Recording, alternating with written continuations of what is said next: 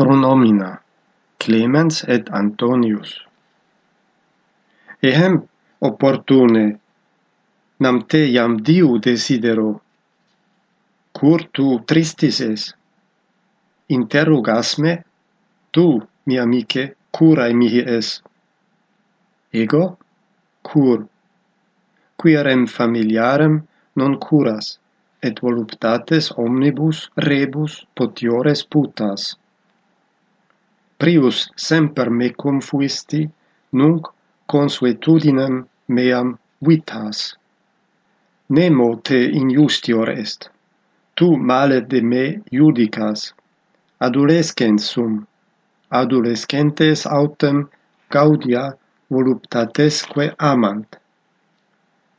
Sed nimia gaudia, nimiae voluptates omnem animi vim depravant, semper me vituperas, curtam severus es.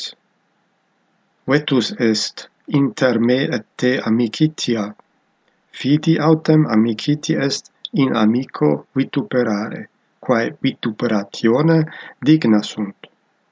An amicitiam mihi renuncias.